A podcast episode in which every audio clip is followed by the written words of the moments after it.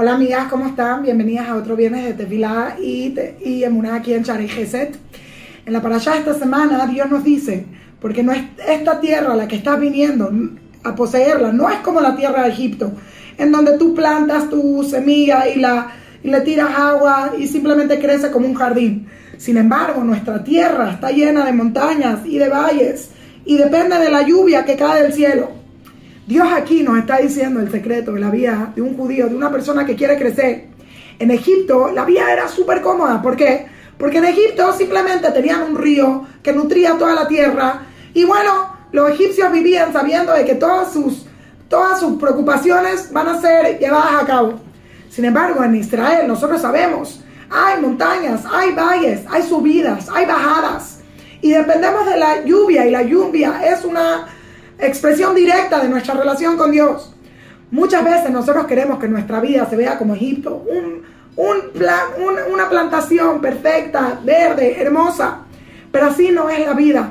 Cuando una persona tiene mucha tranquilidad, la persona no crece, la persona no mejora. Es el reto lo que causa el crecimiento, lo que nos causa llevar a algún lugar. Imagínate jugar, you know, basquetbol o fútbol y no tener un oponente. Obviamente podrías meter todas las canastas, eso no significa que eres increíble, significa que no tuviste el reto. Es el reto lo que causa el placer. Pero no es solamente eso. La Torah nos enseña que si una persona no tiene dificultad en su vida por 40 días, que se preocupe. ¿Por qué? Porque Dios le está pagando la más no la más de. Si 40 días no tiene dificultad, significa que la persona ya no tiene potencial. Que Dios no piensa que la persona puede superarse del nivel en el que está. Y por lo tanto Dios te dice, ¿quieres pertenecer al pueblo judío? ¿Quieres ser parte de la tierra de Israel? En la tierra de Israel hay subidas y hay bajadas. Esa es la vida de un ser humano, esa es la grandeza de un ser humano. Que a veces uno sube y a veces uno cae, pero uno se vuelve a levantar y uno vuelve a subir más. Y no solamente eso, sino que la persona tiene una relación directa con Dios, en el que puede entender en dónde se encuentra, cómo es su relación, porque entiende que cuando hay lluvia es porque le va bien y cuando no hay lluvia es porque tiene que mejorar. Imagínate tener esa máquina directa que te dice en qué tienes que mejorar, en qué tienes que crecer, cómo te va. ¿No serían nuestras relaciones tanto mejor si supiéramos cuándo hay que poner más esfuerzo y saber que tenemos que poner más esfuerzo? Judaísmo no es una relación como todas las demás autogratificante. Me siento relax y that's it.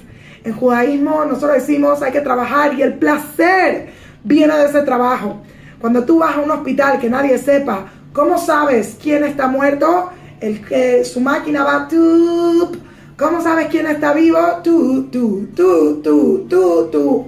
Esa es la vida. En la vida hay sub y bajas.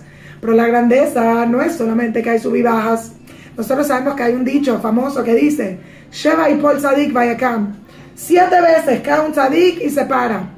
Y todo el mundo lo interpreta como el sadik. Perdón, el sadik no es el que no se cae, es el que se cae y el que se levanta. Pero viene para allá esta semana y nos enseña algo grande. ¿Sabes por qué hay montañas? Porque hay valles. Escucha bien, Sheba y por Sadik acá. Sadik no es el que se cae siete veces y se levanta. No, es el que gracias a la caída llega más alto.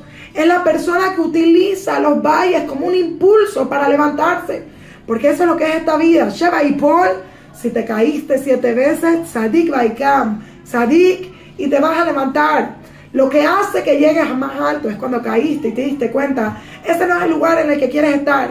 Y coges un impulso y te levantas. Asimismo, muchas veces en nuestras vidas, Dios nos hace caer, Dios nos hace, todo ese movimiento es saludable. Te ayuda a saber en dónde quieres estar, hacia dónde quieres llegar y tener un impulso para llegar en tu vida. Muchas gracias y Shabbat Shalom.